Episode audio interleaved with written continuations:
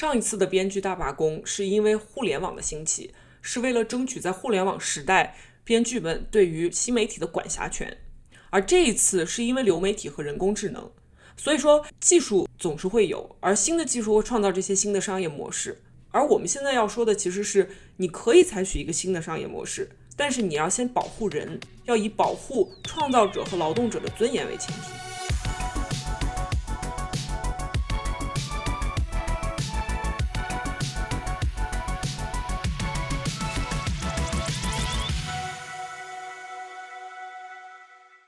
畅谈荧幕中的镜像世界，治愈疲惫的当代生活。欢迎收听流行文化播客匹配娇娃 CyberPink， 我是一方。然后这一期节目和我一起聊天的还有匹配娇娃其他几个娃。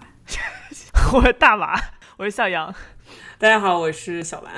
我是花酱。大家好，我终于回来了，已经两个月没有录节目了。大娃、二娃、三娃、四娃，欢迎花酱回来。葫芦娃里面之前有一个隐身的娃，好像六娃。对，阿花六娃了一段时间，现在回来了。对，所以我们今天其实想给大家说的是一个呃，涉及到大家所有的这种喜欢看的优秀剧集的一个事情，就是有关注新闻的朋友们可能有看到说什么那个怪奇物语 Stranger Things， 还有我们之前聊过的那个人生切割术，这样一些很热播的剧集本来是马上都要开始最新一季的制作，但是呢由于最近好莱坞编剧大罢工造成了它这个停工，然后包括很多深夜脱口秀也停播。所以我们今天主要是想跟大家来讲一下这个编剧罢工的事情。其实已经有一个多月了吧，他们是五月二号七十天，对，凌晨十二点零一分开始的是美国的那个 Writers Guild of America， 其实也就是翻译过来可以是作家协会。然后呢他们开始罢工是因为未能够与雇主达成加薪协议，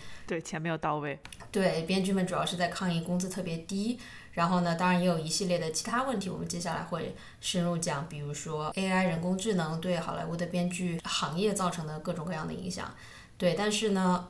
在我们开始深入和大家讲整个事情的来龙去脉之前，我们也想要先快速的说一下为什么这个是和我们生活息息相关的一件事情。嗯，首先一方面罢工一开始大部分的深夜脱口秀直接就停播，因为没有写手，写不出来梗，没有段子，就主持也没有办法，你知道吧，做人。对，就是没有写手就是没有节目。然后呢也有很多准备开工的电视剧也停工。当然很多人可能会问说，那已经写好的剧本那拿去拍不就行了吗？但其实很多时候尤其是像拍摄电视剧的过程中，非常重要的一点是有编剧和作者有写手在场的。比如说演员可能演完一段之后觉得说，哎，不行，我们这一段不 make sense， 不合理，我们需要改、嗯、那么你现场没有编剧，你没有写作的人，那谁来改、嗯对吧，就很难改。其实目前为止罢工到七十天左右嘛，现在对于普通的爱看电视爱看电影的人来说，这次的编剧罢工主要的影响并不是很大，它最直接的影响就是深夜秀结束了，大家都没有 S N L 看了、嗯、但是这种 scripted content 就这种呃剧集基本上没有太受到影响，因为这也是这些编剧他想要改变的现实之一，就是以现在的这个电视工业来说，他们的作用在最前端，对，基本上他们把剧本交上去了以后，剩下的事情他们就参与不了了、嗯、所以很多他去年前年写的这些剧本已经交上去了，所以这些 studios 还在做、嗯、可是像一方说到的有两个原因它可能会受到影响，一个是如果这个电视剧非常在意跟组编剧，那么它有可能会受到影响，再一个就是 W G A 的这个罢工它不是一个在家里坐着的一个罢工，他们是会去 location picket 的，意思就是我知道你接下来这个电视剧要在哪哪哪取景，我们一群人就过去，然后我们敲锣打鼓就在那儿就是喊你要给我钱，就是还我还我血汗钱。对，然后他就拍不了，因为你要收声，你要保证画面干净，没有人比这些行业内的编剧更知道你到底什么时候在哪里要拍哪个电视剧，所以这是一个很牛逼的事情、嗯、但除此之外其实对于我们普通人来说这个影响并不是特别的大，主要影响的还是这些 studios 的盈利的能力、嗯嗯、营收。对，就像我们之前说的，你接下来在 Netflix 甚至是我们大家特别喜欢看的继承之战，这不也都完结了吗，也都顺利的看下来了对吧、嗯、但是很有可能几个月后的比如说夏天秋天的这些剧集和电影的片单很有可能都是被打乱的。嗯，对，那我们要搞清楚编剧为什么抗议这个工资低，其实首先要了解就是在好莱坞编剧的收入是怎么来的。对，我们把时间倒回过去几年，我们其实摄入内容的方式已经彻底被流媒体所改变了，但同时编剧创作作品的方式也在被流媒体冲击或者挤压着。编剧工会的诉求自然是出于对于编剧权利的保护。我觉得大家倒退回一万步看，你在理想状态下，如果你从事一份工作，工作的非常努力，而且这份工作做得非常好，而且你的这份工作生产的东西是所有人都想要买的，那我们认为在一个正常的市场里面，这个人是能够获得足以体面生活的收入的。对，同时我们在工作中也预期说，在这个工作里面我们做的越多，就能越获得职业能力的成长。再退一万步讲，就是一个人在一个社会里，他有一份工作，他签了合同，他打工，理论上一般社会是有保障你的最低收入的，对吧？对，至少你付出了劳动，你收获了应该是能够维持基本生活开销的这么一份工作。现在问题就是很多编剧银行账户就是一分钱都没有的，就揭不开锅了，实在是揭不开锅了。对， W G A 有几个非常关注的问题。第一个问题是版权费，就是接下来这段有点干燥啊，大家就硬听，我就硬讲。这个版权费指的是当某个媒体作品被重新包装、转售或者重新播放的时候，付给参与其中人的费用。但当下最火的流媒体服务一般只支付固定的单一版权费，它并不与观众的数量挂钩。当节目在不同的流媒体服务之间转移的时候，也没有额外的付款。而且有的时候一部剧刚刚上线的三个月，尤其是所有的人都在看的这三个月，编剧没有分成，等到没有人看了，它的分红才开始。嗯，这里面细节非常非常的复杂，我读了一堆，然后最后就记住俩字，就是不够，就是坑人，钱太少了。对于行业本身来说，内容是一个产品，我以尽量低的价格买来是最合理，但对于编剧来说，他的这个职业发展就是从一个作品跳到另一个作品的过程，他在这个青黄不接的档口，如果没有一些收入可以把这个人渡过去，嗯，其实是会本质的决定一个人能不能把时间花在职业发展上，还是他在为生存疲于奔命上。是这样子，因为就是流媒体整个改变了一个电视剧制作的时间线，嗯，就是这个分水岭，大家应该听说过，是当时那个 Netflix 买下了纸牌屋，呃、纸牌屋，他当时买纸牌屋的方式是他把这个东西全乎的就买过来了，他买了剧本，然后他把这些主演，包括这些当时的演员，都是一些演电影的大咖，嗯，要随着他们的时间。要瞧他们的时间，你才能把这个剧的时间，就拍摄时间和制作时间慢慢的往后倒推。这个和我们平时传统的这个电视剧的制作是非常不一样的，因为传统电视剧我知道一月到三月是干这个，然后几月到几月我们就干那个，像那个种地一样。现在突然种地就是不看天气了，一年中随时随地都可能哗我们就把这个给弄出来，因为现在这个电影咖有时间，就它变成了这样的一个一个营生。那所以说编剧就没有旱涝保收的收入了，他必须得要就像小杨刚刚说的，我先干这一笔，然后他再马上再去找下一笔，而且他的这个制作周期有的时候变得非常的短。对，这样的情况下他如果再不给分红的话，那真的就是会颗粒无收。我之所以会知道这些事情呢，是因为我去找了一个现在正在罢工的一位编剧加导演，他的名字叫做 Megan 黄，黄奕信，然后他呢是现在在 Netflix 做那个 Strike Captain，嗯，呃，也就是工头工人领袖工人领袖就他天天会带着大家在那个呃路边，然后举着牌子还我血汗钱，对，敲锣打鼓，对对对。然后他就跟我说，他在去年写了一部这个电视剧 Counterpart， 可能有一些非常热爱科幻的听众可能看过，叫相对宇宙。那这个电视剧呢其实是没有特别多的人看的，因为当时第一季完了以后，他所在的那个电视台那个 Stars 就把它给取消了，现在正在做第二季。嗯，但是那个剧是比较传统的一个方式来制作的，因为它是电视台播的。然后呢 Megan 有一个很好的朋友，这个好朋友是一个 H B O 的热播剧，他不能告诉我是哪个，但是一个热播剧就很可能我们大家都看过的一个剧的一个编剧。他们两个人在这两个非常不一样的 gig 里面获得的报酬是完全不一样的。就是 Megan 虽然是一个没有什么人看过电视剧，但她赚的钱比那个 H B O hit show 的那个编剧赚的多得多。哇哦！所以这件事情它是一个非常不合理的，就只是因为 streaming 的商业模式变了，那么所以做着同样工作的人就同工不同酬了。嗯，所以这是他们想要急需去改变的一件事情。对，就包括之前提到的，如果是电视台播放编剧写的电视剧，我们之后会提到零八年的上一次 W G A 的罢工，但是当时电视台开始把电视台上的热播电视剧，比如说老友记啊这种卖给像 Netflix 这样的公司的时候，编剧就说，诶，等一下，你卖给 Netflix， 有这么多人在 Netflix 上看老友记，那么我作为编剧创作出这部电视剧，我是不是应该也要拿到分红呢？所以上一次罢工其实就是讨论了这一点，就是说如果电视台把你写的电视剧拿到别的流媒体上去播放，那么这个分红是应该还到编剧，还到创作团队的。对，是的。我觉得另外一个问题还是回到这个工资怎么发的一个问题上面，嗯，它有没有基础工资，钱从哪里来。对，另一个 W G A 很关注的问题是所谓的这个 mini room， 熟悉美剧的人可能都听说过 Writers Room， 神圣的人们进去创造艺术的这个编剧室的这个概念。一般的一个编剧室可能是七八个人或者小十几个人，但一个 mini room 的人数可能会更少，时间也会更短。在这个 mini room 工作的时候，他的编剧收到的工资往往是允许范围内的最低工资，他们的职责是在很短的时间，就是加引号 break the show， 就是把一个六集或者八集的一个节目搭建起来，拿给一个公司看能不能拍，如果公司拍板要拍，那再去找人写。这是非常科技公司的一个思路。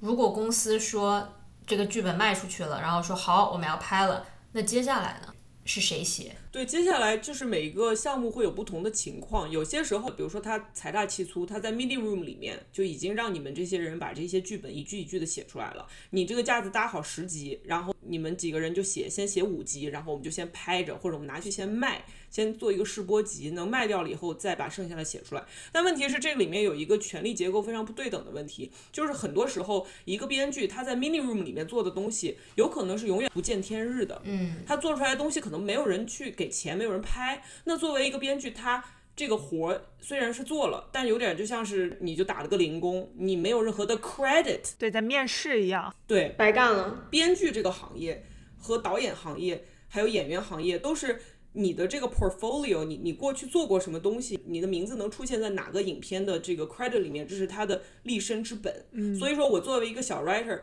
我已经出了 mini room 了，现在我我生一起一起一起创造这个东西，马上可以拿到钱了，要拍了。这个时候 studio 跟我说，我把这一集拿去给你写，你愿不愿意？比如说其中一集给你写，或者其中三集给你写。那我肯定非常愿意。嗯，但是这个里面有个很严重的问题，就是这种时候现在的行业的一个一个标配吧，卷到什么程度呢？你在写这些剧本的时候，我不给你付你的这个每周都要给你的薪酬，就不给你基本工资。嗯，按理来说，以前我作为一个编剧，我写一个剧本，我要花多长时间，这每一周你都是要给我钱的。嗯，现在变成了按集数给钱，那这中间的这个差距可能是非常大的，就十倍甚至百倍的收入的差距。对，所以说作为一个小的 writer， 他没有办法拒绝做这个非常吃力不讨好的事情，因为他希望自己的名字能出现在这个最后能够面试的作品上。对，嗯，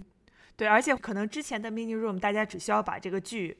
框架想出来，架子搭起来就好了，但是因为这个流程就被竞争化，被零工化了，创作过程就好像变得在面试一样，你就不得不去参与这样的一种竞争和内卷的过程。这次在罢工之后，你看到非常非常多的分析提到一个词，就是 gigification， 就是零工化。我们在 Uber 取代出租车的时候，其实作为一个社会已经讨论过零工化对于劳工权益带来的伤害。编剧行业在很大程度上其实是同构的，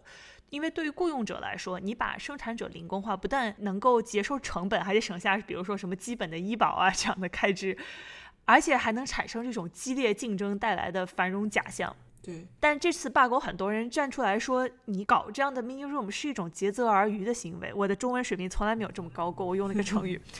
而且很多 mini room 现在自从 pandemic 之后，大家都是远程工作，大家就对都是虚拟的，蹲在家里面对着一个 zoom， 你不能光靠着在家盯着 zoom， 依靠从一个 mini room 跳到另一个 mini room 来成为更好的编剧，他们需要在剧组里面去学习怎么写。之前我看到有人采访说，他第一次写出的剧本，导演拿着过来说，呃，剧本写得很好，以后不要这样写了，因为你这个剧本里面出现了二十多个景，这是人类历史上最贵的一个电视剧。对，是的，就是同样一句话，你在地铁里面说完，能不能不要让他们在街上再继续说？就是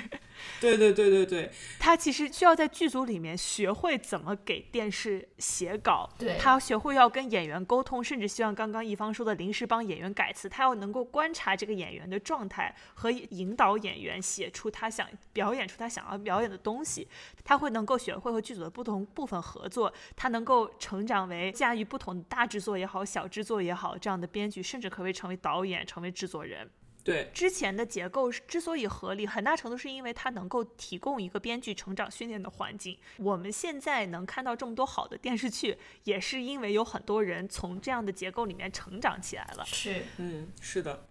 而且另外一方面，就不只是说这些编剧他都是小编剧，他想要去在这个行业里面获得学习的机会。其实现在的电视工业需要这些非常有经验的跟组编剧，比如说 Succession， 我们为什么大家都这么喜欢，觉得他的剧本非常好， Succession 是有三四个跟组编剧的，每一集表演的状态如何他都会跟着调整。另外一点就是现在自从电视开始卷以后，很多电视的拍摄方法又越来越接近电影，对，这个时候就有很多根本就没有导电视经验的这些人就被赶鸭子上架，变成了 showrunner、嗯、一个 showrunner 和一个 feature film, length film 的这个电影的导演，他虽然有很多共通之处，但是他们本质来说是两个不同的工种。因为我们说到电影它怎么拍的，一般就是你先写好一个 script， 对吧，你先写好一个剧本，然后你去拍，拍完了你进后期，这是一个线性的制作模式。对，而电视剧它完全是是乱的，你第一集在剪的时候第二集在拍，或者你第二集在拍的时候第三集还没写出来呢，它是这样的一个就是边造飞机边飞飞机的这么一个状态有的时候。所以说有很多 showrunner 他根本就记不住，比如说 Megan 跟我说他们有一次拍一个电视剧，因为在同一个地点他要使劲拍，要把所有的场景全部在这个地点为了省钱拍完，对吧、嗯、所以一季里面可能这个地点要拍第三集的一个一个场景，第五集的一个场景，第八集的一个场景，然后这几集又全都是三个不同的导演、嗯、你说这个导演他能不能记得住六百多页的剧本里面第三集的时候人物的状态和人物的动机，以及第七集的时候有什么区别？是、嗯、所以这个时候如果有一个编剧他是从头跟到尾的，是非常非常重要的。对，有的时候那种导电影那种大咖导演，他有的时候其实没有做这种团队协作的这种经验，其实反而会造成很大的问题。是，所以说有的时候不只是小编剧，年轻的编剧没有办法成长为一个 showrunner， 成为一个 producer、嗯、而且其实这个从流媒体强势进入电视行业，开始制作电视把它变得越来越卷之后，其实我们是有更多好的电视了、嗯、因为有很多以前电视里不来这个地方玩的人都来了，然后也有更多的少数族裔啊，更多多样性在这个 writers room 里面。但是现在这个这个情况在于，这样不给大家钱下去，它就会变成一个只有有钱的人才能当得起编剧的这样的一个行业现状、嗯、那么我们看的剧会慢慢的变成一些并不能代表我们自己生活经验的一些电视剧和文艺作品。对，英国现在其实就是有这样的情况，就像刚刚小兰说的，流媒体让我不需要盯着电视看，那我就不需要给导演想象中的百分之八十的美国的一些白人来去拍电影了，我们可以拍出 Beef 这样的电影，我们可以拍出 Everything Everywhere All at Once 这样的电影、嗯、但是如果你们去看英国的电视，就会发现所有的写剧的人可能都是伊顿毕业的，然后他爸他妈祖上真的都有矿或者有田，他们写出来的东西就跟我们的生活没有任何的关系、嗯、对吧，我们当然希望我们在荧幕上能够看到的作品是贴近我们生活的，是由有过亲身经历的这样的人来创作。所以其实 W G A 和、呃、Studios 他们罢工协商的另外一个很重要的一个点，就是他们希望能够限制人工智能在编剧创作的过程中起到的这么一个作用。所以很多人就问说，比如说 ChatGPT 越来越牛逼了，是不是要代替编剧了？嗯，就像是过去十五年的这种流媒体的兴起一样，所谓的新兴技术将会继续成为资本主义企业寻求如何降低工人薪酬或者完全摆脱工人薪酬的这样的一个工具。所以编剧工会当时提出了对所谓的这种 generative A I 就生成型的 A I 在编剧团队中的使用进行一个监管，就防止人工智能所谓的这种创作或者修改、呃、受最低基本协议保护的这么一个内容，并且防止其被用作改编的这种原材料，也确保这些被最低基本协议保护的材料不能用于训练这种其他的人工智能。嗯，对，所以即使是在一个人工智能能够生成类似剧本的世界中，其实也是因为它被提供了数百名其他作家的作品，而这些作家却完全无法因为这个而得到报酬。嗯，对，我觉得这一次这个 W G A 它的一个诉求，简单的总结一下，就非常简单的来说，就是我们需要保护人以及保护人的创作成果、嗯、所以他希望我们作为一个社会，以及更具体一点作为这个行业，不把任何人工智能产生的东西就作为原始材料，也不把人工智能认为是作家，嗯，所以说任何人工智能产出的东西，它不能作为文章、漫画，呃，就是这种这种原始文本来使用。就这些定义是有意义的，因为这些定义和钱直接挂钩。所以说，什么是 literary materials？它是很重要的，因为只有人能生产 literary material。 这个东西很有意思，因为它其实只是一个定义而已，对，只要我说它成立它就成立，因为这是我们定的，对。所以其实很多人在讨论啊，能不能实现呀，万一有人偷偷的就是用 ChatGPT 来写一个剧本，你怎么知道呢？这些都是我们怎么去执行问题，执行问题，对。但是我们首先要确定我们到底要执行什么东西，对。呃，我很喜欢 Megan 说的一句话，她说 perfect cannot be the enemy of good、嗯、就你不能因为这个事情没办法完美的做到，你就不做它。对，就是说肯定在我们大家都同意了人工智能不是作家这件事情，我们大家都同意了以后，还是会有这些 studio 会偷偷的，比如说偷工减料呀，想要省点钱，所以就让人工智能去替代一部分人类的劳动、嗯、但是这个情况我们只能逐渐的去改善它，而不是说因为做不到彻底杜绝，所以干脆我们就不尝试了，直接躺就不管了。别，因为归根结底我们想要生活在一个什么样的世界里面呢？对，工会给出的答案是我们想要生活在一个只有人能创作艺术的世界里。对，而且我看完这么很多的关于这方面的讨论，我自己觉得非常重要的一点是编剧的态度不是反技术的，嗯，不是，就是他不是说我要倒回这个时间，我要活在一个人工智能技术从来没有发生过的事件，没有人这么说，就是我们也不要去把他们事先预期成这样的人，因为就是在工作过程中使用大语言模型作为一种辅助工具是合理的、嗯、大语言模型对于公司的领导层来说实在是太有诱惑力了。我那天看到一条推特截图，就是上面说金州勇士队的乔丹普尔像一个 A I 生成的库里，我觉得这个用词很有意思，就是 ChatGPT 出现也没几个月，对，我们现在已经开始用 A I 来形容一个东西是粗制乱造的。嗯，我们几个人那天在家里面一起看偶像漩涡，就看到我们三个人就是啪啪拿头撞墙然后这时候就是大家就说了一句说天哪，这是感觉有人写了一个很好的概念，然后让 ChatGPT 给他们读了词儿。对，就是一个尴尬的台词像 A I 生成会有一种塑料感。嗯，对于公司的 leadership 来说，他们总是会希望能够找人来把这个东西润色成观众会喜欢的东西。对，但是就是它实在是太便宜了，这种 scale 这种能够一下子以非常低的成本代替很多东西的诱惑力实在太强了。当人类发明塑料的时候，工厂恨不得把钢筋都试一试能不能替换成塑料，事实证明不行事实证明不行、嗯、但是他们会想要去试。对，这件事情非常非常的重要。举个例子，我们可能前一段时间都看了非常多 I P 转化成的电视剧，比如说 Elizabeth Holmes 的那个 Bad Blood 改写成的 Dropout 那本书，嗯，对，就一般那本书改写成的 Dropout 那个 show 就非常的 mid。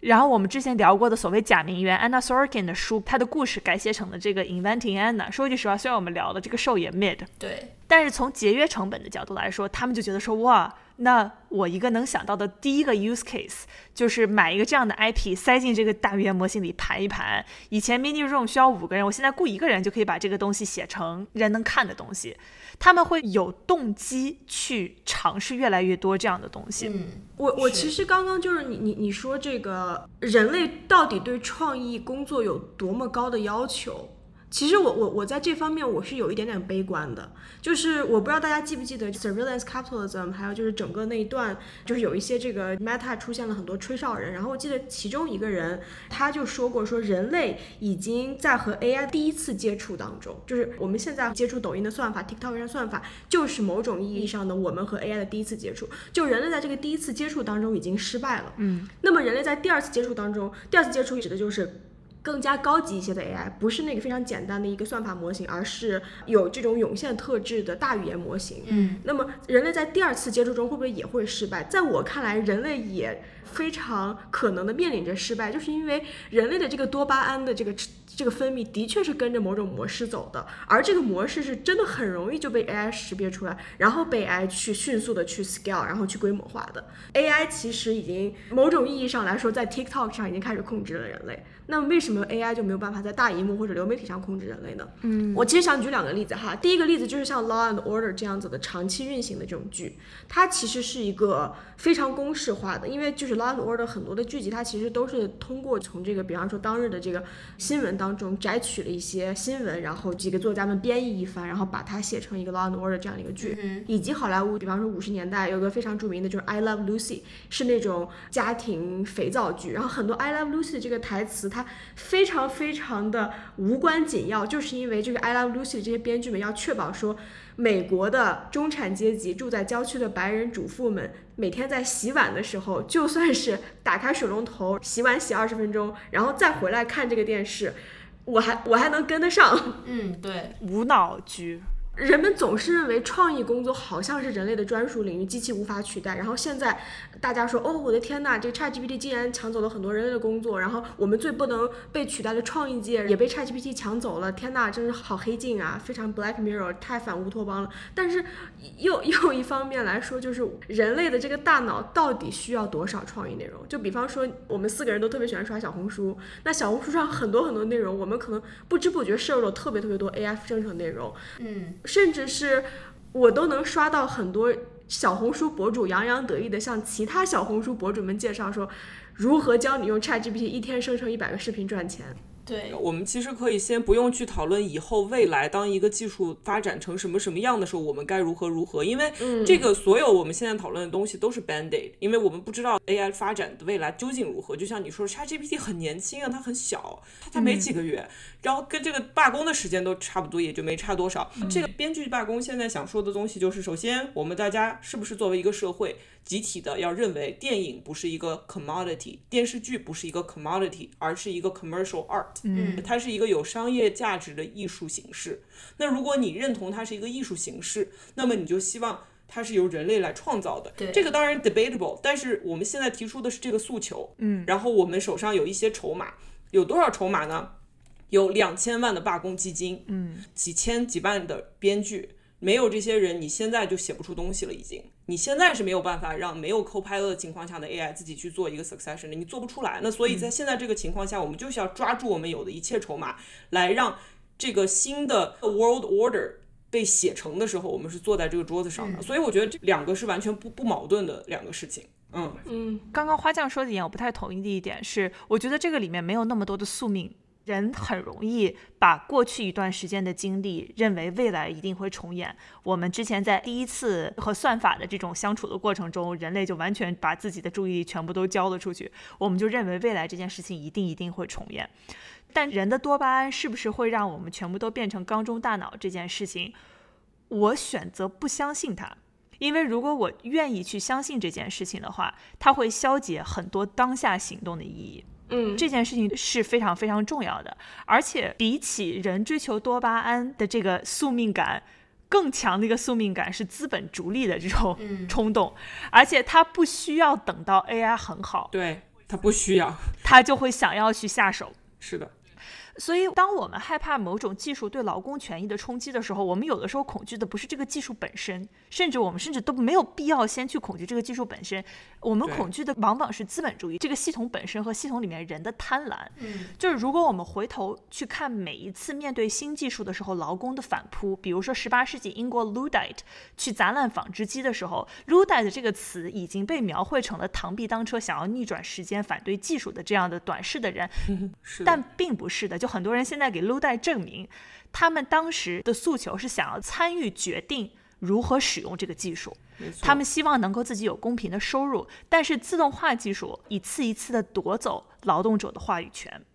就是我相信无论是语言生成技术也好，图像生成技术也好，它最后都会被融合进我们未来看到的优秀作品中。同时我也已经看到了非常多的艺术，就真的是我认为是艺术的东西、嗯、是人和人工，我不非常不喜欢人工智能这个词，我越来越不喜欢这个词了，人和这些图像生成技术共同完成的东西、嗯、但是它的那种精妙，它的很多的 brilliance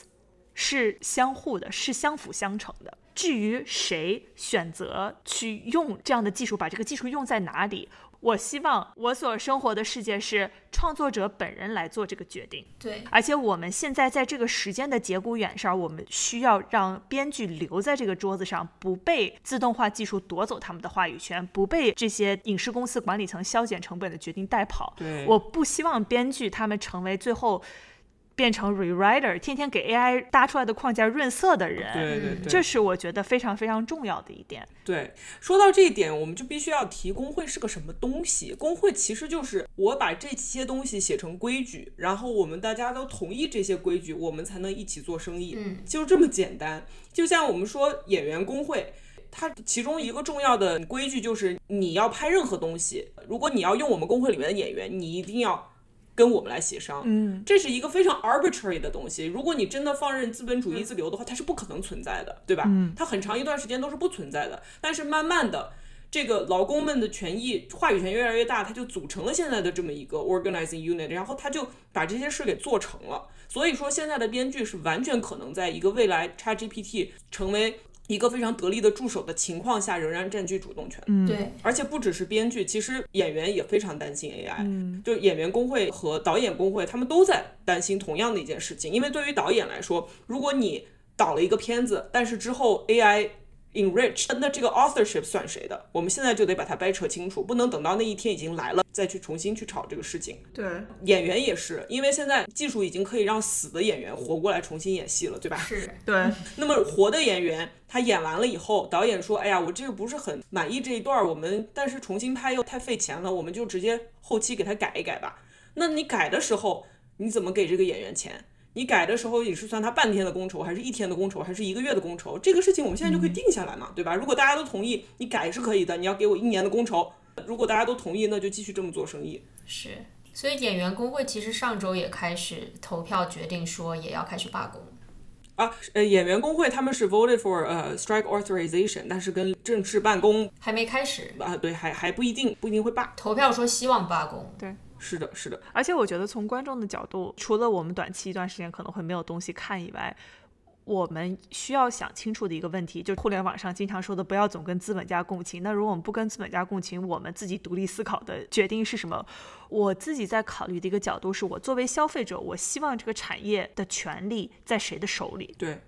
就我希望这些产品的决定权更多在谁手里？无论是Mini Room 也好，就是用模型生成的语言把编剧降级成改写者也好，它都是在原子化编剧，在剥夺编剧在这个系统里面的话语权。对，我自己知道我喜欢写的好的作品，我喜欢《继承之战》，我喜欢《周六夜现场》，安多、熊家餐馆、人生切割术、马南波杰克，就这些东西都是改变过我生活的这些作品，而且他们都写得很好。嗯，而且我就觉得 show business 是一个非常有钱的行业。对，是非常有钱。这些都是这个行业最顶尖的产品，生产这个产品中最核心的人，这些编剧赚大钱，我觉得合情合理。是，但是熊家餐馆的一个编剧出来说，他当时是过着一种真的是有上顿没有下顿的这种生活，就是他家有一段时间连取暖都付不起。然后他去参加《熊家餐馆》这部剧的领奖的时候，那个领结都是租来的。嗯，大家想一想，这合理吗？对，我们这个社会现在还有很多非常不合理的东西，比如说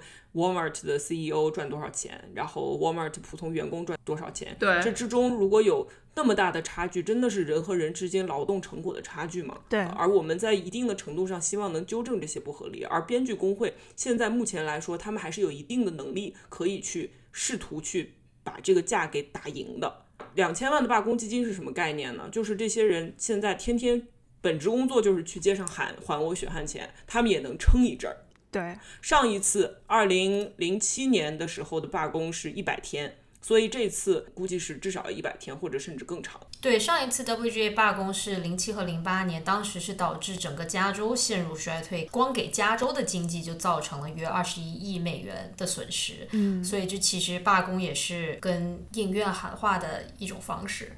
是的，是的。刚刚小杨提到这个 show business 有钱，然后也提到当时这个 mini room 很像是科技公司的做派。那其实是因为像 Netflix 呀、Hulu 啊这些流媒体竞争到现在这个时候，他们已经非常像科技公司了，他们有点像 Uber 和 Lyft， 他们就是科技公司。对，他们不赚钱的，他们花很多很多的钱在内卷上，在买内容上，然后买那个新的客户上。对，但是他还没有去做这个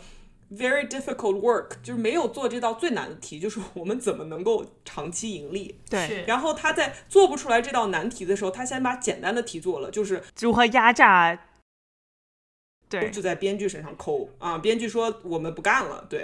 直接把卷子给你撕了。对，我之前对于工会这个概念其实有非常非常多的固有的成见，就是我觉得它是反资本主义的。最近这几年就是身边参加白领工会的人越来越多，或者是看工会相关新闻的人越来越多，我一直觉得工会它变成了一个纠正体系。对，工会的存在不是在本质上的挑战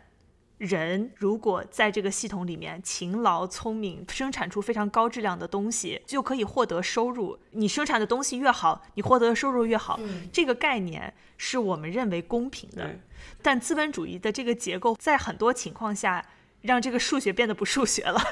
嗯，我觉得美国现在的工会还是属于资本主义的啄木鸟吧。嗯，对，尤其是在美国资本主义社会的这棵树上的啄木鸟。对对，而且它啄的还力度不是很大，它还可以更大一些，因为它是有惯性的嘛，对吧？对，这么多年工会的衰退，现在慢慢又重新兴起，它都是一个 cyclical 的东西。对，我觉得我刚刚描述的可能更多就是美国现在白领工会的一个态度。对，就是不是说我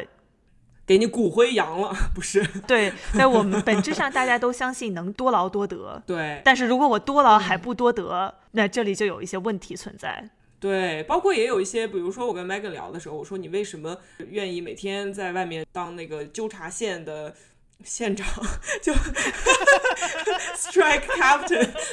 是因为他一想到这些 studios 的那些 executive， 像 Tom Wamsgan 这种现实生活中 Tom 们赚的钱和他们赚的钱之间的差距，他就觉得有点想把骨灰都给你扬了。是，差了多少个零啊？你想想。对对对，就是这个数学实在是太不数学了，没错。所以我们希望数学是数学的，我们希望有才华的编剧都可以有体面的生活，而且希望他们赚大钱。对，我们也希望我们能够一直看到非常好的作品，我们也希望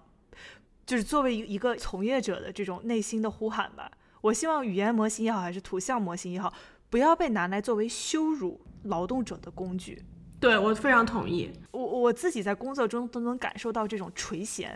嗯，明明可以不这么做的。对，明明可以不这么做的，这不是一个你存我亡的一个情况。我看到过很多另一种比较乐观主义的论调，就是说其实我们一直热爱的艺术往往是新技术的一个产物，就比方说你从这个墙壁上的图画，然后到最后你有了羽毛笔，到有了这个文字处理器。法国印象派这些画家们之所以能够画出来我们特别喜爱的这些印象派作品，只是因为工业革命使得就是制造这个金属有了更多的韧性，然后从而能够让能够让这些牛逼的这个印象派画家把颜料带到户外，然后再去在户外去写生啊！你知道我以为是因为工业革命，然后空气特别不好，所有东西都雾蒙蒙的，所以他们就开始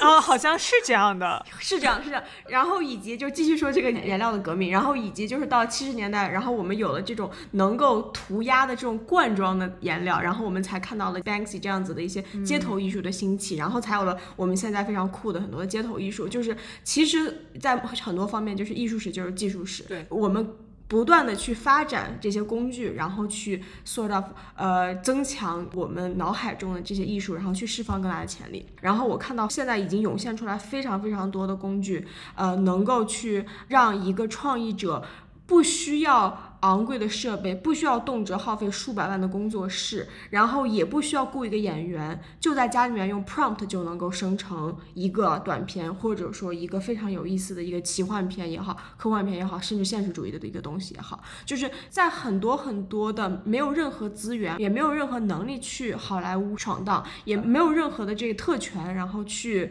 去去 U S C 或者 U C L A 读一个电影学院的这些创作者来说，我觉得这是一个非常非常好的一个开端。然后好莱坞的整个的权力结构，我觉得会被很多草根的这种创作者去动摇。嗯，所以不管是什么技术，如果我们大家都同意我们要以人为先，对，而不是以 profit 为先，那么我们还有很多事情是可以做的。对，我也觉得没有宿命论。嗯，不应该去相信宿命论。对，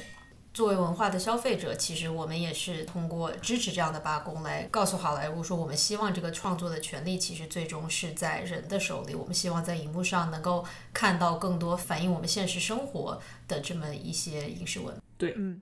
再过二十年事情什么样没有人敢说，人活着就一年一年的过，我们先把对生活是一场马拉松，生活是一场马拉松 W G A 现在要跑的是接下来的三年，那我们在接下来的三年里面选择站在编剧这一边。是的，好，谢谢大家，谢谢大家收听，拜拜拜拜。